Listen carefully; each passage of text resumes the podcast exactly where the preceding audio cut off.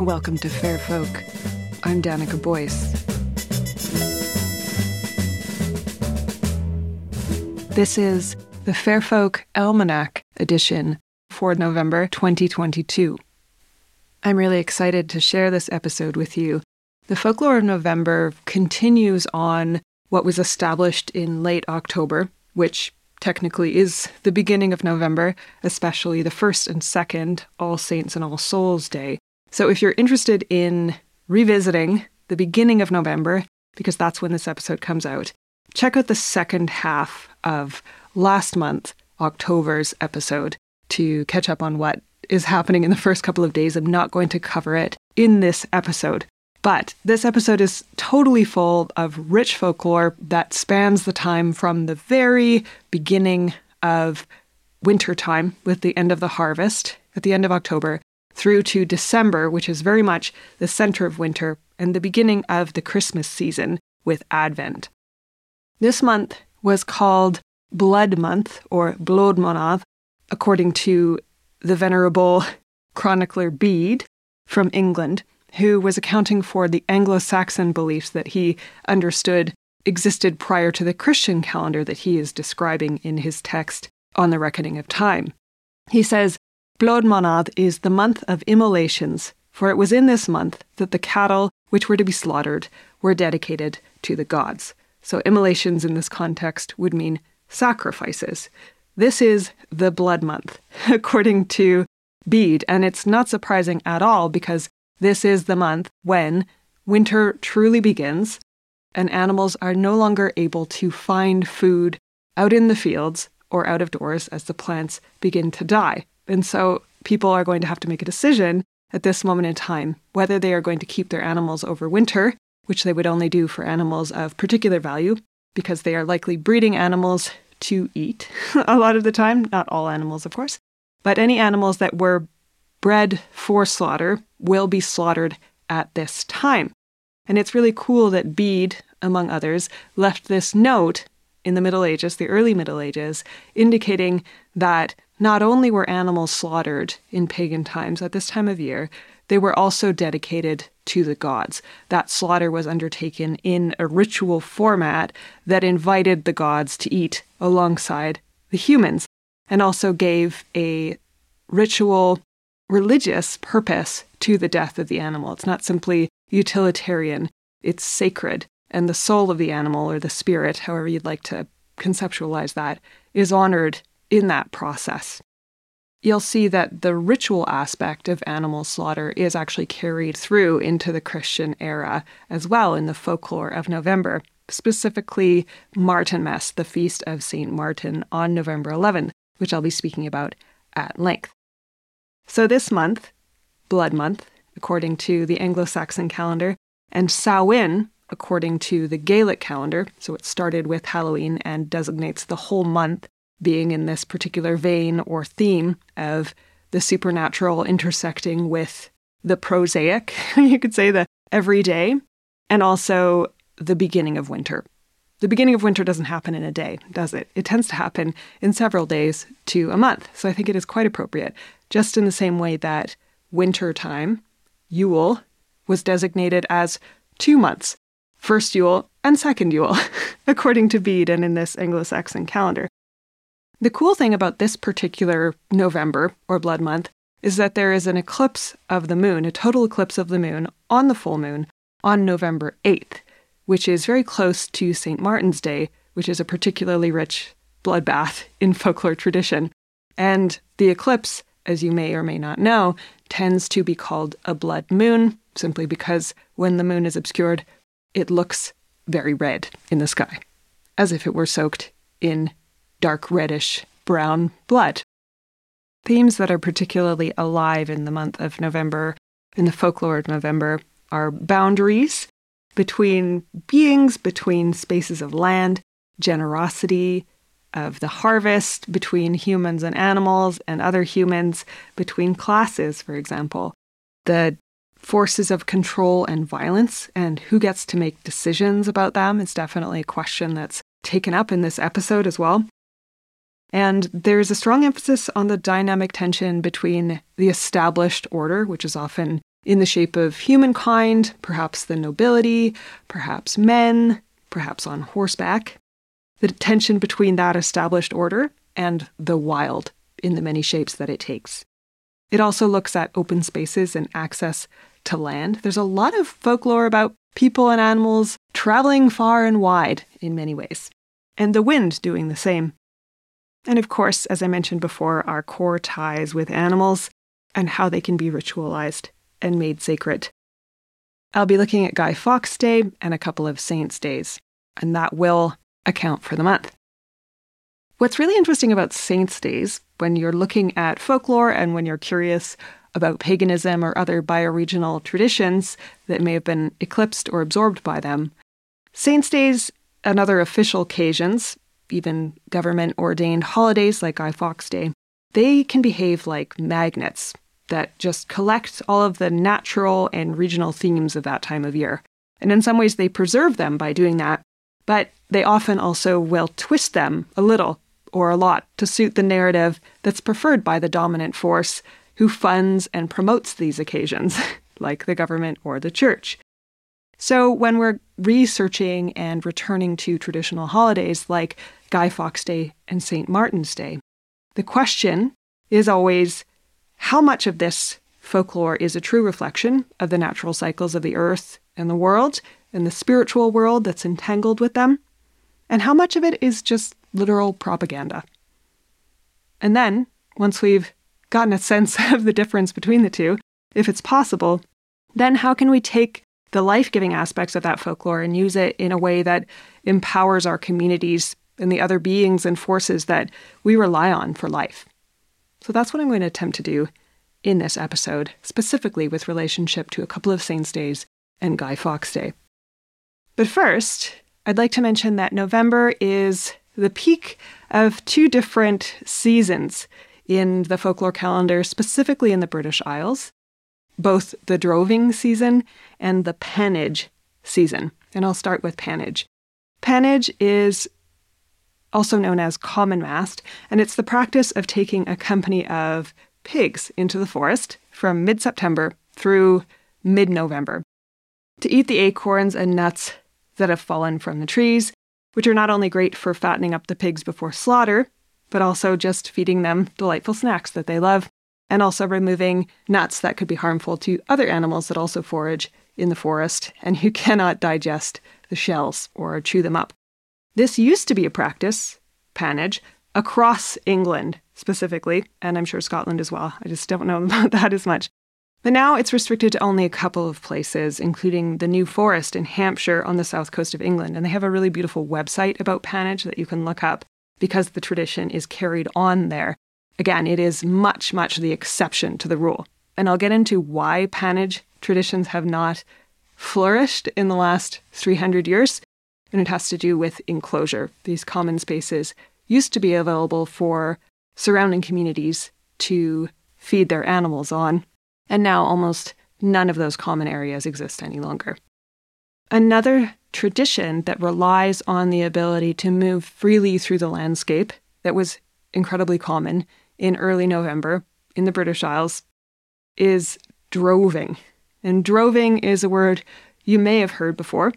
It's basically leading animals in herds across great distances, usually to sell them at a market or fair. And this would happen in early November because of the fact that this is time for slaughter. So people have grown these animals with the intention of selling them eventually or slaughtering them themselves. The excess animals that they intend to sell need to be taken to market. And somebody needs to be hired to take them to market because usually farmers can't easily get away from their farm and go travel far and wide on foot with a bunch of sheep or cattle. So specialized drovers were hired at this time who were considerably more reliable than perhaps other employees they might have, who could be trusted with the most valuable thing that a farmer has aside from their land, and who was willing to watch at night, manage a large flock of animals, travel across trails that are taken only by drovers. It's quite a beautiful image when you reflect on what it would have actually like looked and felt like from the outside. I imagine it's actually rather grueling and the unique moment of bonding between human and animal. People would be spending every day with their sheep or cows, and they would have very likely dogs with them as well, who would help with the effort of containing the animals. So it would take a lot of focus in a very different way than we're accustomed to now. A very physically demanding and very focused task of bonding with animals and, you know, serving a common purpose of moving across the landscape. There's a lovely quote from Robert Macfarlane. He read a book called The Drove Roads of Scotland when he was researching a book he wrote, researching for a book he wrote called The Old Ways, which I highly recommend, about the walking paths of England and Scotland. He says about this book Reading Haldane, the author, has transformed the way I understand the Highlands. He taught me to follow on foot the routes of the drove roads and to look for the patches of open ground that would have been the stances of the drovers, the resting places, close to water and on level ground, where the men could sleep and the livestock could graze and he introduced me to the drovers themselves, these hard men, the long distance lorry drivers of their day, accustomed to the boredoms and rigors of their journeys, and equipped with internalized sat navs of astonishing accuracy. So that would be like a GPS. They navigated not from maps, but from memories, stories, and gossip. Another custom of November that had folks venturing out over open spaces was, of course, the fox hunt, Though fox hunting was outlawed in Scotland in 2002 and England in 2004, and remains legal in Northern Ireland, the legacy of fox hunting in English and Scottish culture cannot be understated. As I've researched this episode, I can't help but notice that there's just a huge body of folklore and specifically song related to the fox hunt it's a really beautiful, rich body of folklore, as much as I personally disagree with the practice of, of hunting animals not for food, personally. I can't deny that there is a lot of folklore around it, and thus the question arises for those of us who oppose fox hunting, it seems that's the majority of people, for leisure, you know, and for the, the belief that they're pests, which it's been proven that's not an effective measure for pest control, for those of us who do oppose fox hunting, what do we do? you know, with all of this beautiful folklore that people have poured their hearts and creative work into, right? It's a question that comes up a lot around artistry and tradition. You know, which traditions are worth preserving, which are worth discarding, and which are worth shifting a little bit. And the answer for me is shifting. In this case, I think it's an incredibly beautiful resource for us to just take the prism of our sight, like a kaleidoscope, and look at the fox hunt from just a slightly different angle. One that puts the fox at the center as opposed to the man in the red coat. Let's look at the fox in the red coat and maybe how not so different from the man this fox might be. Can we identify with the fox in a way that isn't necessarily just in terms of being a victim, but is in a celebration of the nature of the fox itself. I think that there's a lot of opportunity in these traditions to take them and like I said just just shift them a little bit so that they take the focus of the holiday which is taking a natural element and making it a symbol for human use and taking that natural element and making it the thing itself. You know what I mean? Giving the fox enough agency and personality and importance in this month, in this time, to warrant its own moment. Maybe it's Foxmas instead of the fox hunt. I don't know. It would be an incredible time because there is this cultural memory of hunting foxes at this time of year. It would be a really cool opportunity to focus just on the fox.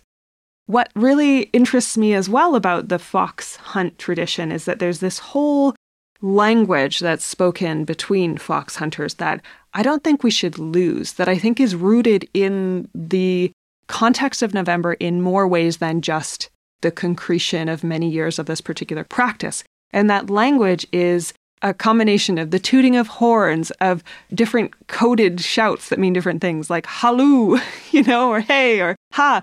There's all these loud noises. There's horn blasts as well. So many horn blasts involved in the fox hunt that seem to correlate with November in general. And I know that there's a lot of loud noise traditions connected with Halloween as well. And in a moment, we'll talk about Guy Fawkes, and there's explosions, right? There's like fireworks. There's something about outbursts of loudness. And there's a moment, like I said, with droving and with pannage and with the, the riding over hills. And there's more horse lore as well, if you look for it in November. There's something about being heard and being present over a really far distance. And that may not be specifically something that the fox would be like connected with him or herself, but there is something about this this vocation and this announcement of presence that I think is really important as well to November that I wouldn't want us to lose in the mix of rejecting fox hunting as a cruel practice.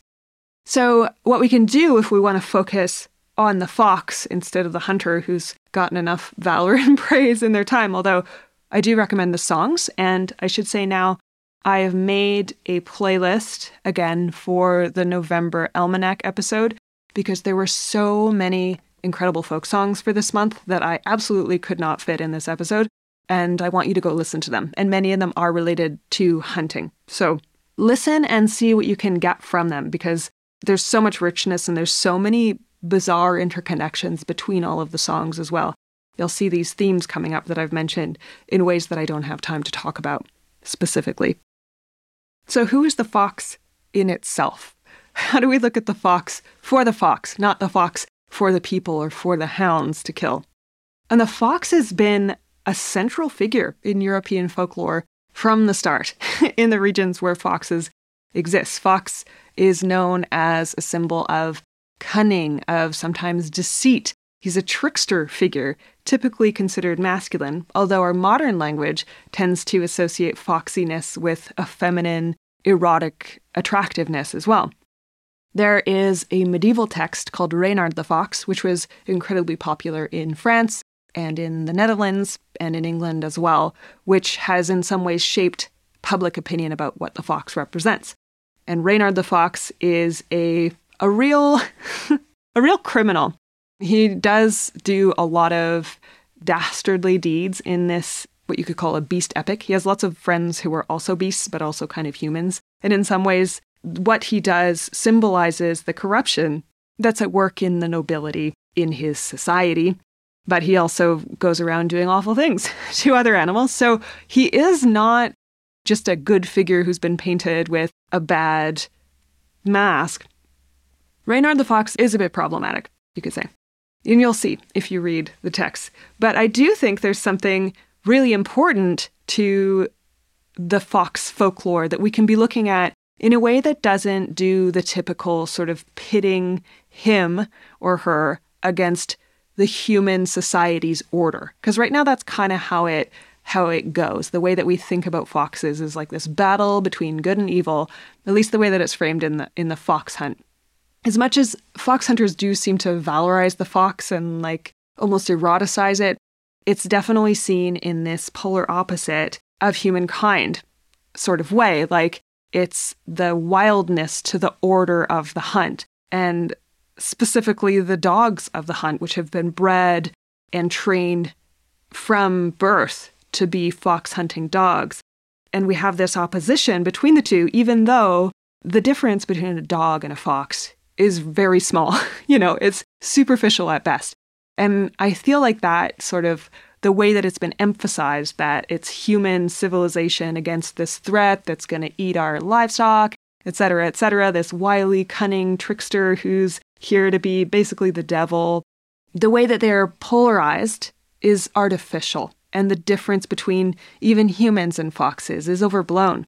And I think we can get a lot more out of looking at where we do intersect and where we can lift up the fox as a beautiful symbol of the ability to shape shift, the ability to squeeze through small cracks, you know, to get things done in unconventional ways that don't garner society's praise.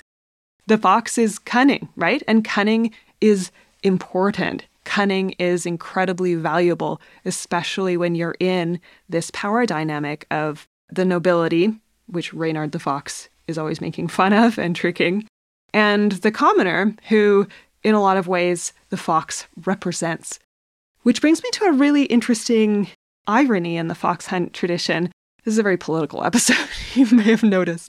Is the fact that in the fox hunt, there is an excusing of trespassing on private property by people who are hunting the fox across the landscape. Because in the 17th and 18th centuries, many fences were built and hedges all across England to divide property lines and to keep the masses out of land which had been consolidated for agricultural purposes, for growing sheep and cattle instead of shared land. So, anyway, I'll get back into enclosure in a little while.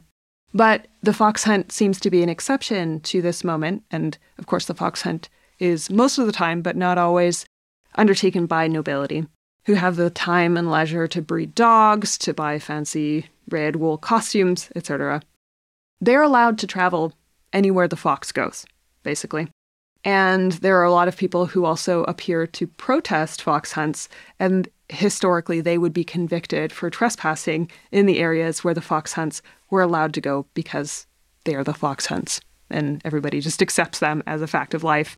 So that's an interesting sort of irony of this particular process that highlights the fact that in the fox hunt, there is this imposed dynamic between the dominant group and a group that is oppressed. It's pretty clear there's there's a bunch of people killing an animal for no reason that can't defend itself and is not edible. There's a song that I grew up singing that my dad used to sing to me as a lullaby when I was little that I just found out when I was researching this episode, researching for this episode, is from the Middle Ages. It's actually a Middle English song, which has survived mostly unchanged, but just to permit for understanding, it has adapted to modern English. And it's called The Fox, or also The Fox and the Goose. And it begins The fox went out on a chilly night, and he prayed for the moon to give him light. He had many a mile to go that night before he reached the town. And it tells the story of a fox, from the fox's perspective, sneaking into a goose pen belonging to a farmer and a farmer's wife, stealing a goose and escaping. and the farmer wakes up, tries to chase after him, but he gets away and he feeds his big family of fox cubs with the goose. And it ends with the wonderful line, and the little ones chewed on the bones, oh. So this is, for you, The Fox by Laura Veirs. The fox went out on a chilly night and he prayed for the moon to give him light. He had many a mile to go that night before he reached the town. Oh, town, oh, town, oh, many a mile to go the town. He ran till he came to the farmer's pen. The ducks and the geese were kept there, and he said, A couple of you gonna grease my chin before I leave this town. Town, town, oh, couple of you gonna grease my chin before I leave this town. He grabbed gray goose by the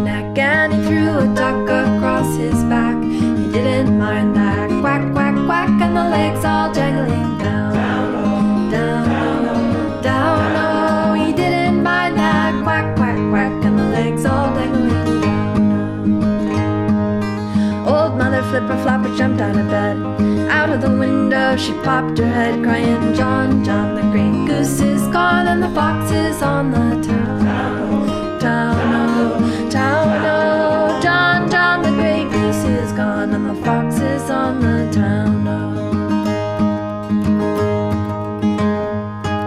He ran till he came to his nice warm den, and there were little ones, eight, nine, ten, crying, Dad, Dad, you better go back again, for it must a mighty fine town. Town, oh, town, oh, Dad, Dad, you better go back again, for it must be a mighty fine town. Oh. The fox and his wife, without any strife, cut up the goose with the carving knife.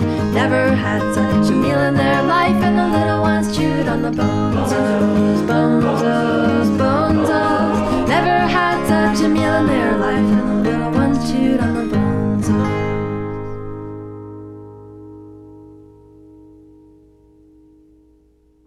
The other fox worthy of mention in November, who you may know from the rhyme Remember, Remember, the 5th of November, gunpowder, treason, and plot, is Guy Fawkes, a fellow who was a Catholic in 17th century England and in protest of Richard II, I think, imposing a lot of anti Catholic laws, like expelling all of the Catholic priests in the country, with a group of other protesters, planned, plotted to blow up the Parliament and the Palace of Westminster with 36 barrels of gunpowder in the basement.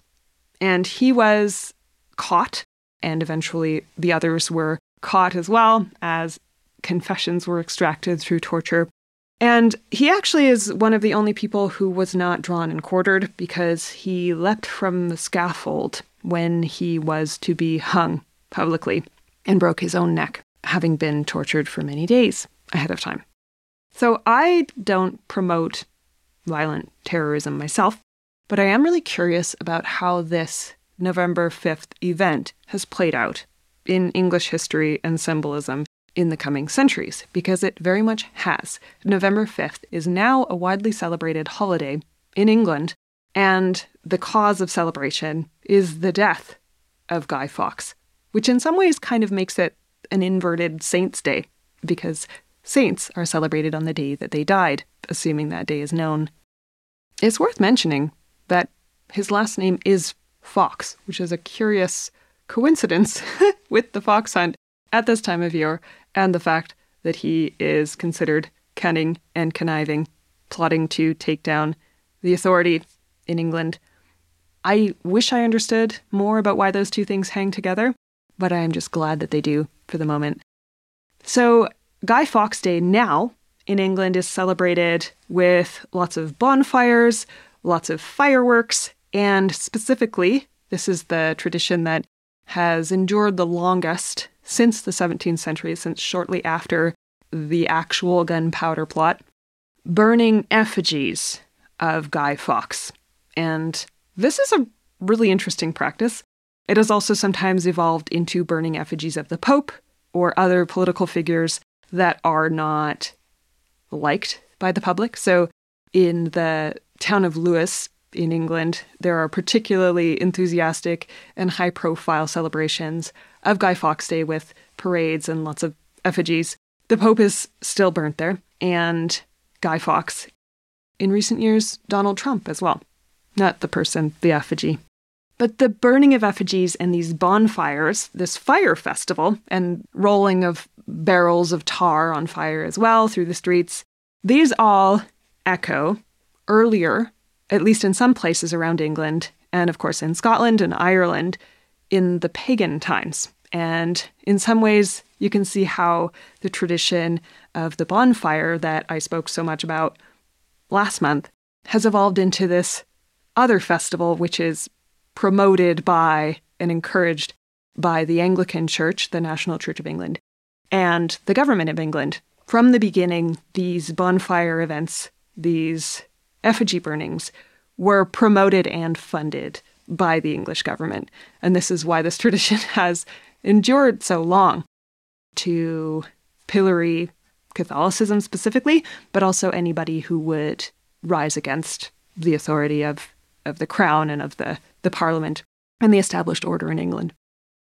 So there is this kind of funny thing that I'm trying to like draw out here. And it's the fact that even though this holiday in its official form has been encouraged and perpetuated by the dominant authority in order to reinforce their authority, it also contains in it this really anarchic and pagan sentiment of making fun of and disposing of authority through fire and destruction and loud noises and taking up space, through inciting fear in managed and controlled and symbolic ways.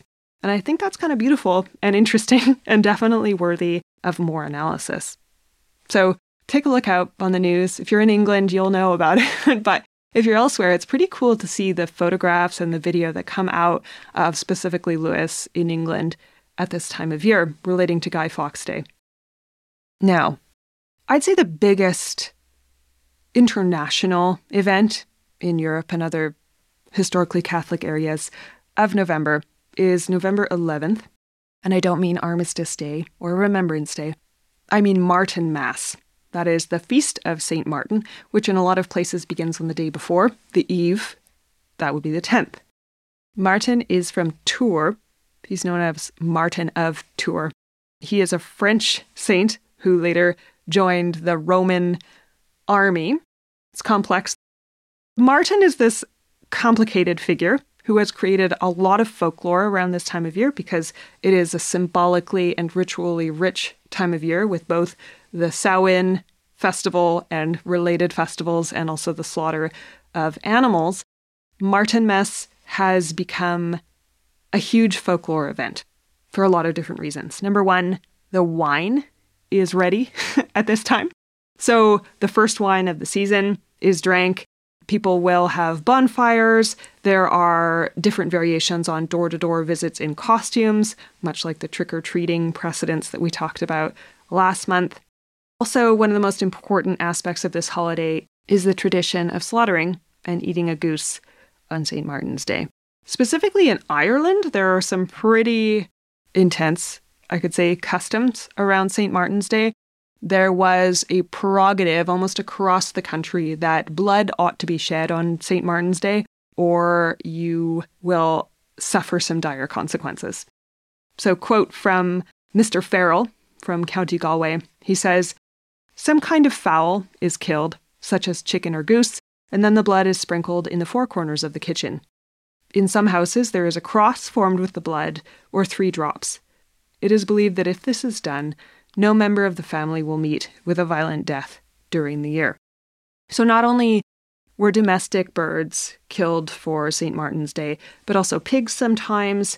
And this doesn't mean that people didn't eat the animals, it's just that they would use the blood in this ritually protective manner. I know that in Ireland, people would also sometimes wet a cloth with the blood and then keep it in the rafters dried. And then if someone was ill or had a toothache or some other serious ailment, then they would take down the cloth and apply it to the person for protection.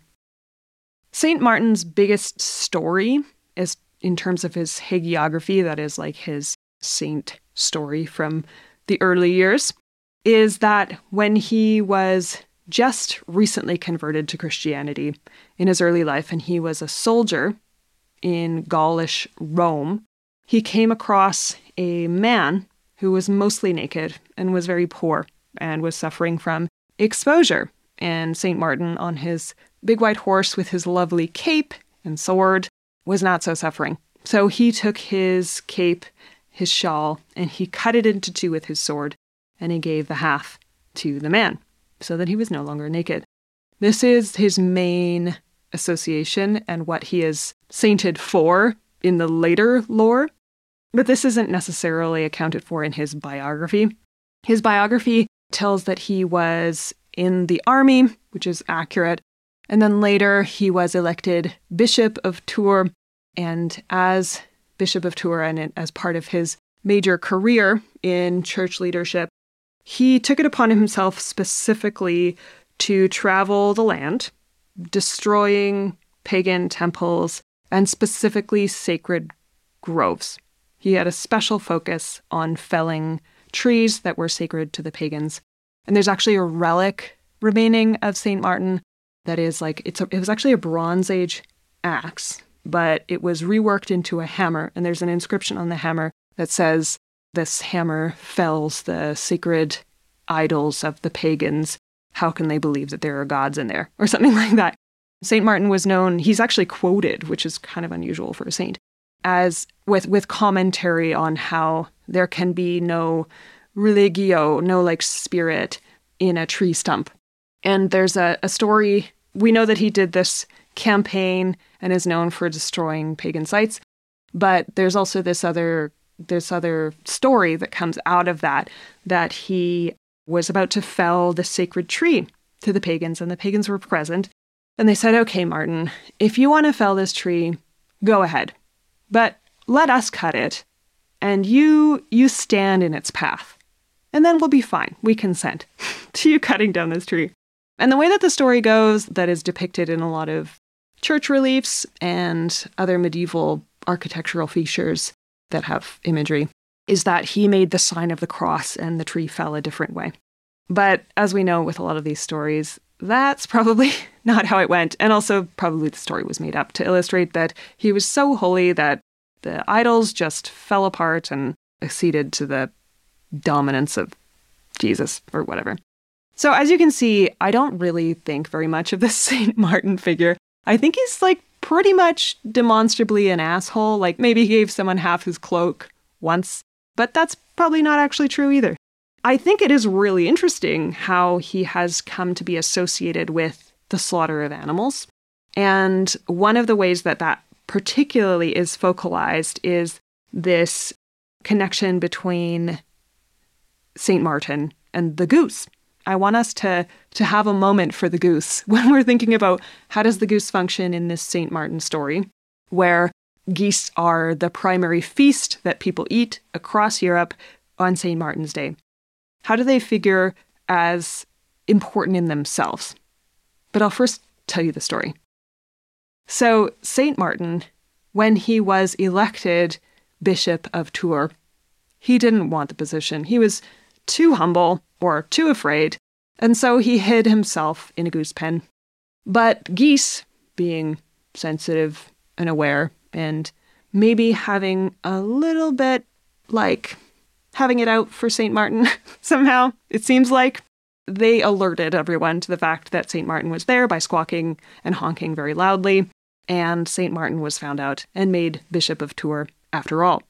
But, in revenge for their indiscreetness, St. Martin took the goose, slaughtered it, and cooked it for dinner that night. And therefore, everyone eats goose in revenge for making St. Martin a bishop See, this is where I feel like the story falls apart.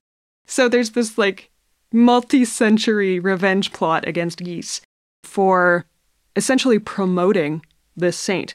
I don't totally understand how that like logically works, but it definitely like stuck. There's definitely like Saint Martin and geese, they hang out together.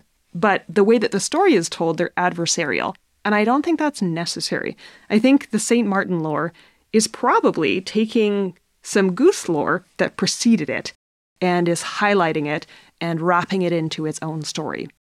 But there is something really cool about geese. I've actually found out in my research for this episode that geese are guard animals through history, that people will often have geese if they're choosing between another fowl, domestic fowl to keep around the house, because they actually are extremely sensitive to sound and will alert anyone around if there's an intruder of any kind.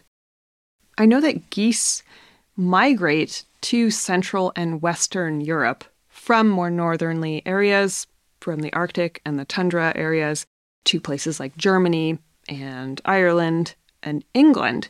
So it is possible that it's geese migration that originally prompted this association of geese with early November. It could also just be that this is the slaughtering season and it was more common for people to have geese than larger animals because not everybody has a lot of money. But there is something really important about the way that geese show up in November. There are a lot of geese associations with the winter goddess complex that exists in Germany and in the Alps, in these sort of more southern Germanic areas, all through the winter season. So geese are clearly important. In many ways, both domestic geese and these migratory wild geese in the winter season. And I think that this St. Martin's Day featuring of geese just opens that season up. There's a really cool piece of weather lore related to Martinmas and geese, and this is called St. Martin's Summer. There is typically, at least in England, a small warm period that happens in the beginning of November and is attributed to St. Martin and his generosity with his cloak that would warm somebody. At this time, when it's a bit windy, which it tends to be around Martinmas, and warm, spiders will take the opportunity to, to climb up to a higher place and drift on the wind to leave like a really long thread. And you'll be able to see these webs all over fields at the end of October and the beginning of November whenever there's a warm spell. And this period of time, because of the association with geese and St. Martin, was known as Goose Summer. So it could be called St. Martin's Summer or Goose Summer. But these webs, woven by the spiders, were later known as gossamer. This time of year was called gossamer, and the light, airy threads of spider webs were called gossamer. And this is where we get that word of something light and airy and glistening, maybe in the wind. I think it's kind of a beautiful origin for that term. And I like the idea of celebrating this time as goose summer or gossamer. We're just considering and observing the behavior of spiders and the weather and of birds at this time of year and how they all hang together in harmony. Next, I'll share a song that references the weather around Martinmas, which can be warm, but in a lot of places will also be some of the first occasions of snow, as is referenced in this song called Martinmas Time, which begins, It fell about the Martinmas time when the snow lay on the borders. And that is the borders area between Scotland and England. And it tells the story of a young woman who is invited slash pressured, coerced by a group of soldiers to come meet them at their encampment one evening. And instead of giving in to their pressure, she goes out and she gets her hair cut in the shape of a men's haircut and dresses up as a male soldier and shows up at the gates in this way that kind of echoes like mummers and guising traditions as we know them like trick or treating. She shows up at the gates to this soldiers' encampments and starts talking with one of their representatives who tells her, like, no, no, no, go away, leave us alone. There's a lady coming tonight. No, he says, a wench is coming tonight. And she says, Well, no, I, need, I have a bunch of soldiers who need somewhere to sleep. And he gives her 18 pence and says, Go find lodgings in town, and leaves her there. So she takes the ribbon out of her hair and ties it to the gate, as well as her garter, so that they would know that they'd had a trick played on them and that she had no intention of coming and giving in to their really weird, creepy social pressure. So I like this story because it's empowering, it involves costumes and weather lore. it's a beautiful November song that I hope you enjoy. This is Martinmas Time, sung by James Yorkston It fell upon the Martinmas time when the snow lay on the border. There came a troop of soldiers here to take up their winter quarters. Well, they rode up and they rode down and they rode over the border. And there they met a fair pretty girl, and she was a farmer's daughter.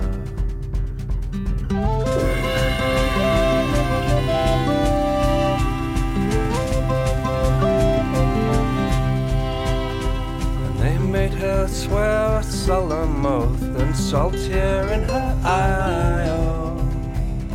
That she would call at their quarter gates when no one did her spy. So she goes to the barber shop, to the barber shop when soon. And she's made them cut her fine yellow hair as short as any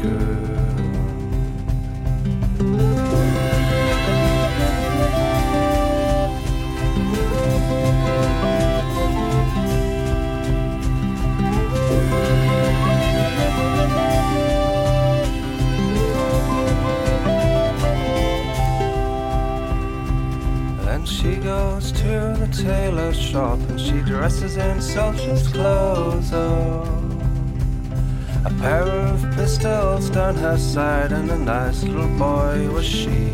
Oh, and when she comes to the quarter gates, it's loud, it's loud, she did call. There comes a troop of soldiers here, and we must have lodgings all.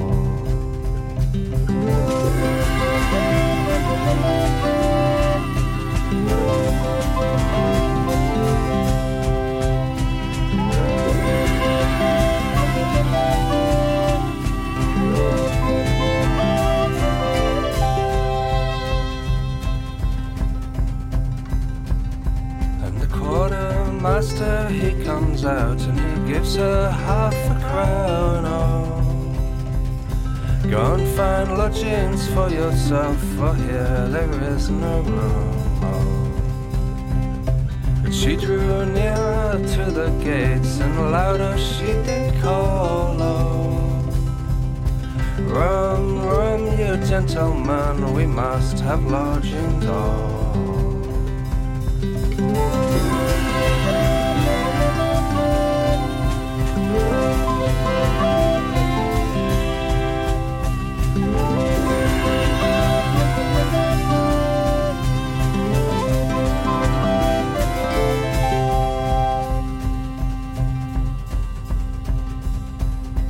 Quartermaster he comes out and he gives her 18 pence. Oh, so I've gone find lodgings in the town for tonight there comes a show. She's pulled the garters from her legs and the ribbons from her hair. Oh. And she's tied them round the quarter gates as a token she'd been there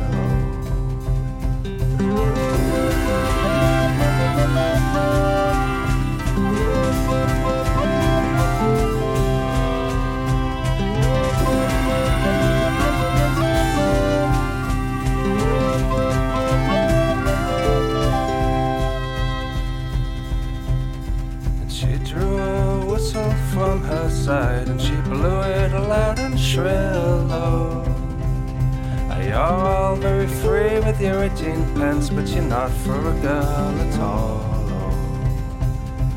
And when they knew that it was her well they tried to overtake her But she's clapped her spurs to the horse's side and she's galloped home with me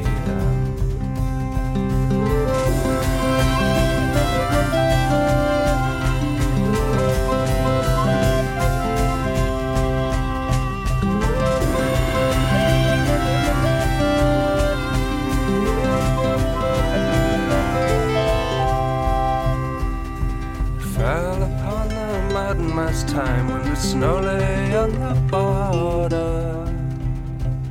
There came a troop of soldiers here to take up their winter quarters.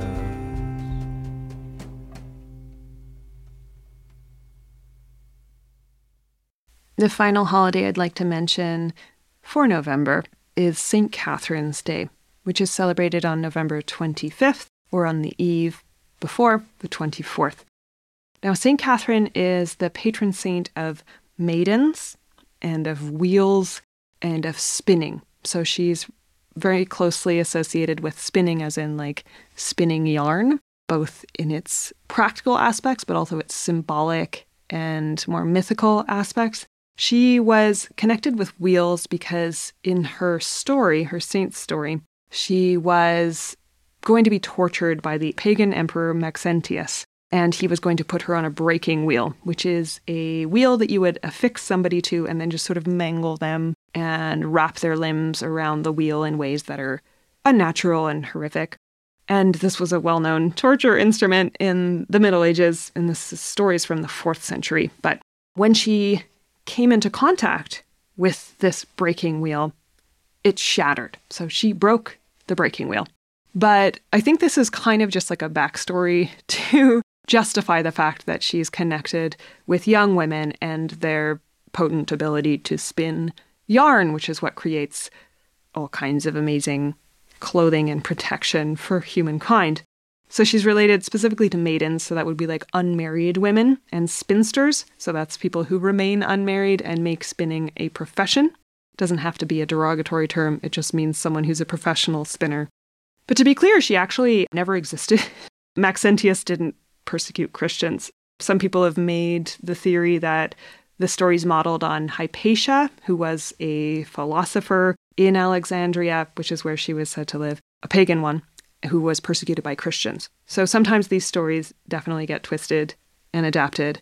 But what's most important about the story to me is that she's clearly representing a complex of feminine divinity that already exists in Europe and especially Germanic areas of Europe which is this winter goddess complex, which is very heavily connected with the wintertime, with snow, with spinning, with young people, children, and protection of animals as well, which is one of the older connections of this winter goddess complex.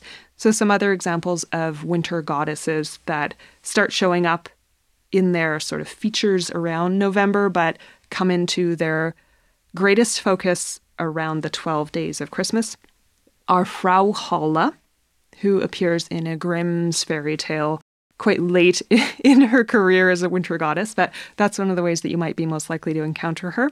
And Perchta, who is a alpine goddess with many similar features. Both of them can fly through the air, perhaps on a distaff, maybe as part of the wild hunt.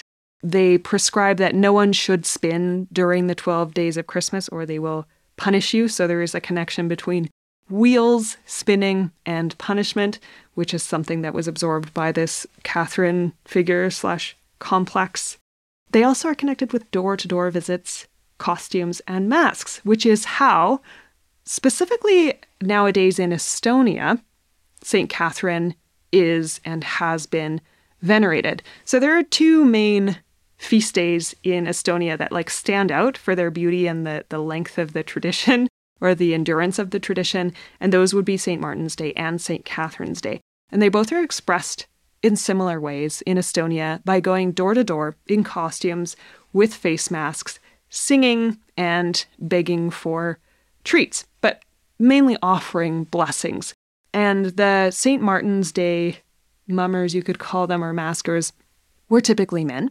And the St. Catherine's Day ones were typically women. And in Estonia, they would dress in all white to symbolize the snow and how she brings the snow. And there's a lovely parallel with the Germanic Frau Holle figure in this because she is said to bring the snow when she shakes out her feather bed in alternate world. There's a, a type of song that's sung in the St. Catherine's Day door to door visits in costume in Estonia called Kadrilaul. And Kadri is the is a Estonian version of Catherine, and laul means song, so the kadri laul. And it's a blessing for the people who have welcomed you to their home for the year ahead, for the children and the animals. I assume I only have a touch of the Estonian translation. Here is Kadri Laul performed by the chamber choir of Tallinn University of Technology. This is a jazzier version, but I really enjoy it and I find it incredibly catchy.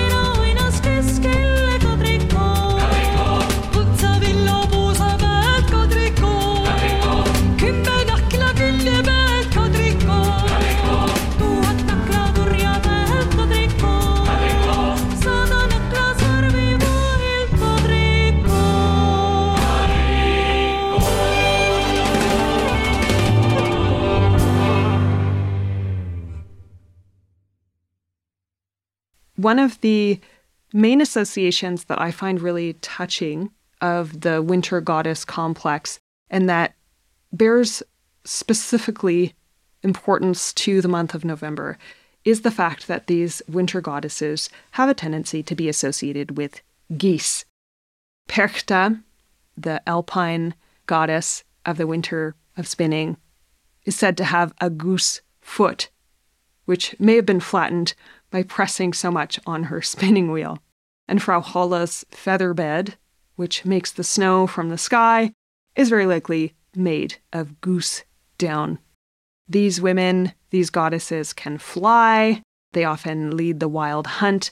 Sometimes offerings were left on the roof for Perchta, which I find particularly inspiring. it's something that I'd like to do, especially because if you're leaving the offering for this sky goddess, a bird may also receive it. Perhaps a goose, perhaps a migrating goose. Geese have been associated with feminine divinity in Europe for millennia, possibly forever. Geese were guard animals or were sacred animals at the Temple of Juno in Rome in the fourth century BC when the Gauls invaded Rome. These geese alerted the Roman soldiers of the presence of the invading forces when neither dogs nor men woke up and noticed because of the particular sensitivity of geese. Another way that goose folklore has been intertwined with these sky goddesses of winter is in the figure of Mother Goose, who we all know and love. And I think that this is like a much later association, but as I was looking into it, we've got a mother figure. She's associated with children. She tends to be surrounded by children. She's telling tales. She's spinning yarns. And she rides a goose, which is something that we see Juno doing. And I don't think Juno and Frau Holle and, and Perchta are the same thing in any way, but there is this this line between the three of them that is fascinating. And Mother Goose is spinning tales quite literally in the early imagery of her. She is shown in the first edition of Mother Goose's Tales. It's called like Tales from My Mother Goose, but in French. Was published in 1695 and it has the earliest written editions of Sleeping Beauty, Red Riding Hood, and Bluebeard. And the image on the front shows a woman sitting by a fire spinning wool on a drop spindle while children crowd around listening to her tales.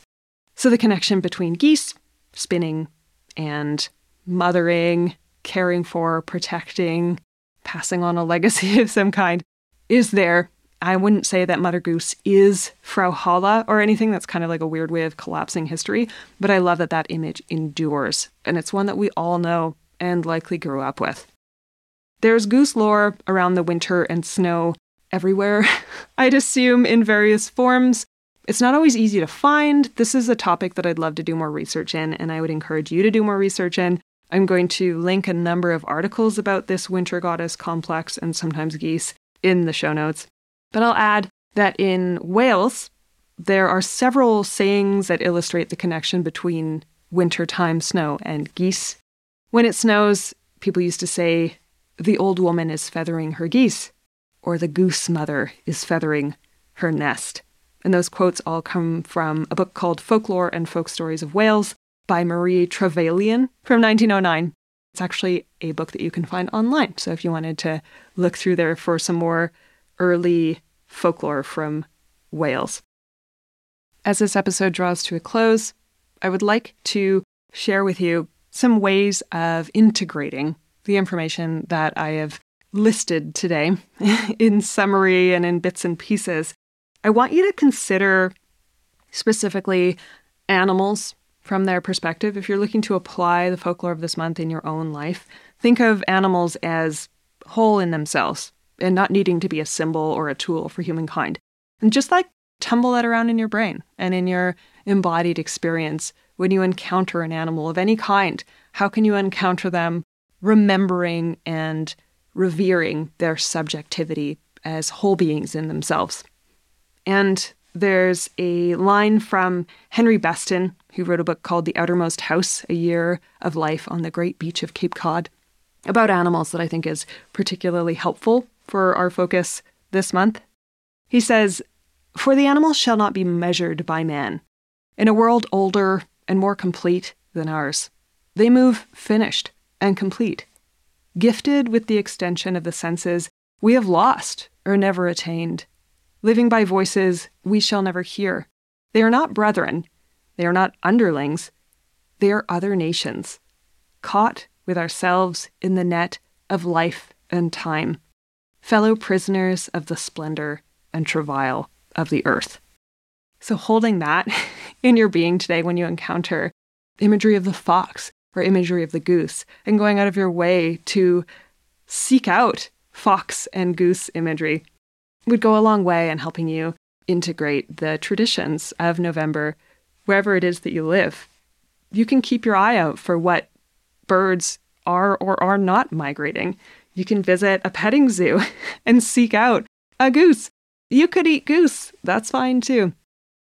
How can you honor the animal world at this time of year when we are all in such enormous transition together, whether through hunting or slaughter or cohabitation for warmth or for visits or for the tradition of just honoring them, reading about them.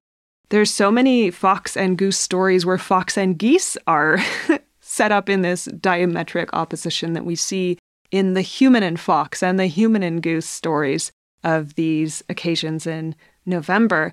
Just open your Mother Goose book, you know? There's so many beautiful ways that you can engage with story specifically, with fable. And fable isn't just for children, it is where these symbolic and sacred matrices reside that we can just open up for 30 seconds on any given day or longer.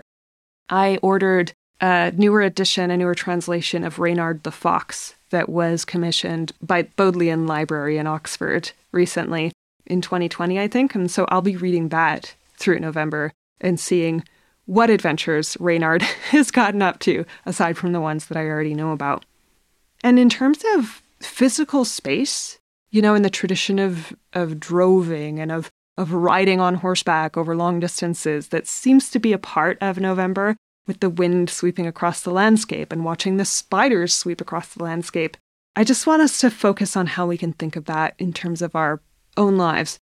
First of all, you can go for long walks on the moors if that's available to you, but also in terms of like your emotional and social life and your political life, because that seems to be at stake in November. How can you raise your voice and announce your presence? Toot your horn, shout halloo, how can you take up space in ways that don't have to rely on the destruction of everything you imagine opposes you? Where is something that you think is your opposite what is really just sort of one one tick on the spectrum away from you, much like the dogs and the foxes?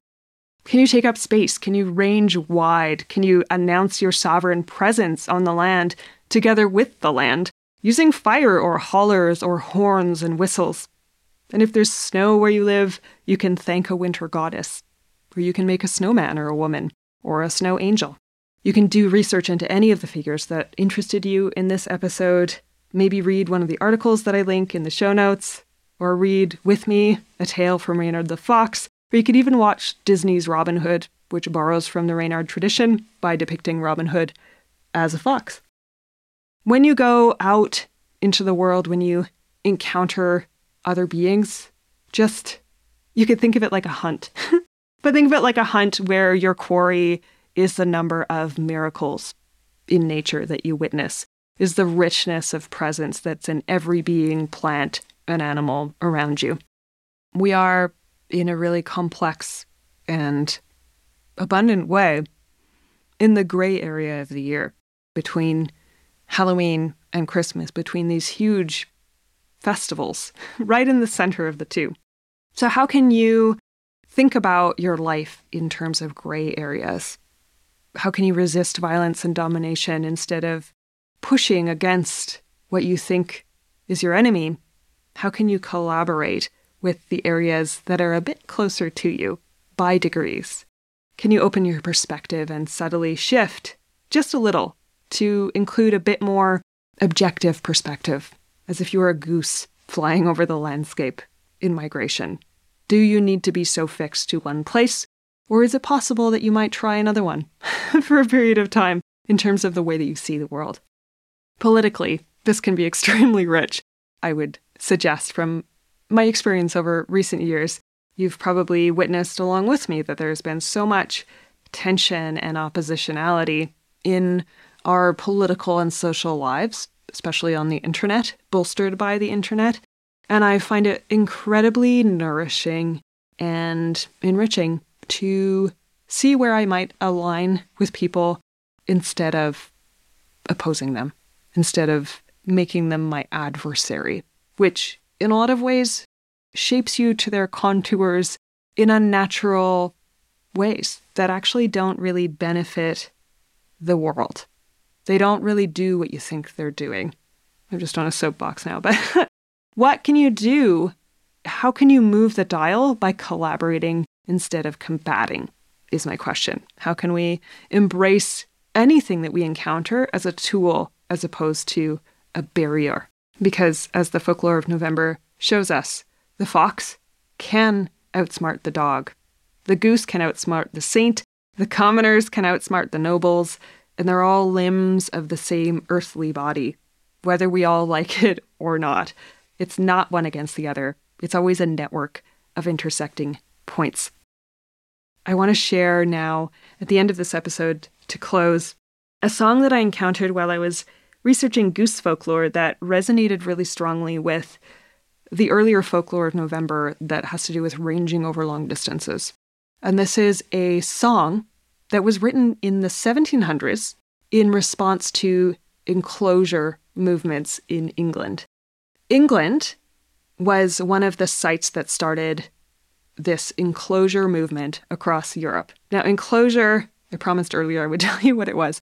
Enclosure was a legal movement, but that started out sort of on a smaller scale, where people with political power, the nobility and landowners and those who controlled manors, estates, started consolidating land and fencing it off from public use. So, historically, most of Europe, probably most of the world, was commonly managed among people. So, this is why we call ordinary people commoners, because they used the land collectively by organizing on the micro scale within their villages and towns how and when and who would be able to hunt and gather, basically across the landscape, because hunting and gathering has been a part of Western culture the whole way. We have this idea that like as soon as as soon as the Middle Ages happened, there was no hunting and gathering, but practices like pasturing animals and pannage, bringing pigs to the woods to eat acorns, and pollarding, cutting trees sustainably, just branches at a time for for all purposes, but especially wood burning. These were all a huge part of how land was managed historically. One of the reasons that countries came about is that people lived on the land together and wanted to manage the land. But there was this political power grab and land grab over 300 years or so, from the 1700s until the 19th century, that started in some ways in England and spread all over Europe, where it was enshrined into law that people could appropriate land and fence it off and restrict access so that most of England was accessible to the people of England. And then a few hundred years later, almost none of it was. And people being pushed off the land where they had formerly farmed and had animals and lived had to move to cities and became the fuel for the Industrial Revolution. They'd been displaced. And later, of course, this fueled the massive colonization of North America because of the displacement of many European people. So this is like a huge historical force that even just if you read the Wikipedia article about it, you might get like the the kind of like rage that, that I have to suppress when I think about it. But I also find it extremely helpful to understand how these forces came about and how these practices are repeated. When you blame other people, I'm thinking back to this this idea of oppositionality. When you blame other people for your problems and when you see them as your enemies and you try to fight and defeat them, you just repeat this power dynamic that dispossesses eventually the land first and then the poor people and then all of the people. So, understanding how enclosure affects modern population migrations and how it brought about industrialization and uh, mass poverty, etc., is like super important, and I highly recommend you learning about it. But the reason I bring it up is because there's this really cool intersection in this one song from the 17th century that was written in protest of enclosure called The Goose and the Common.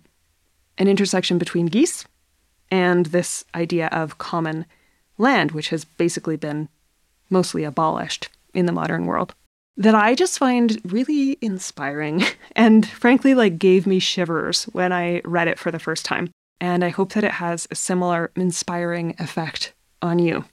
And this song, as performed by the Askew sisters on their album called Enclosure, in fact, starts with the lines The law condemns the man or woman who steals the goose from off the common, but leaves the greater villain loose who steals the common from the goose. The song ends with the goosebump inducing line The geese will still a common lack until they go and steal it back. Something that especially delights me about this song is the fact that it focuses on the geese, right? I know the geese are like a symbol for the commoner, but it also it lets the goose be the central focus. and it, it also gives geese the agency of stealing the common back, which you never know. They have a little more rite of passage than humans do, in a sense. So that's all I have to share for this episode. I hope you'll check out any of the research that interests you in the show notes and that you'll listen to the Spotify playlist, the November Fairfolk Almanac, and share this episode far and wide. Thank you very much to Sylvia Woods, whose song Forest March provides the opening theme to Fur Fairfolk. Please also, if you enjoyed any of the music in this episode, beyond streaming it, follow the link in the show notes to purchase the music straight from the artist, which is the way that will benefit them best. I love that you're here listening. I love that you take the time to do this and to connect with these traditions with me. It's a grand experiment that inspires me deeply, and that's why I spend so much time making it. I thank you for being here, and I wish you a happy, cozy, wide ranging, animal loving November. This is the Askew Sisters with Goose and the Common.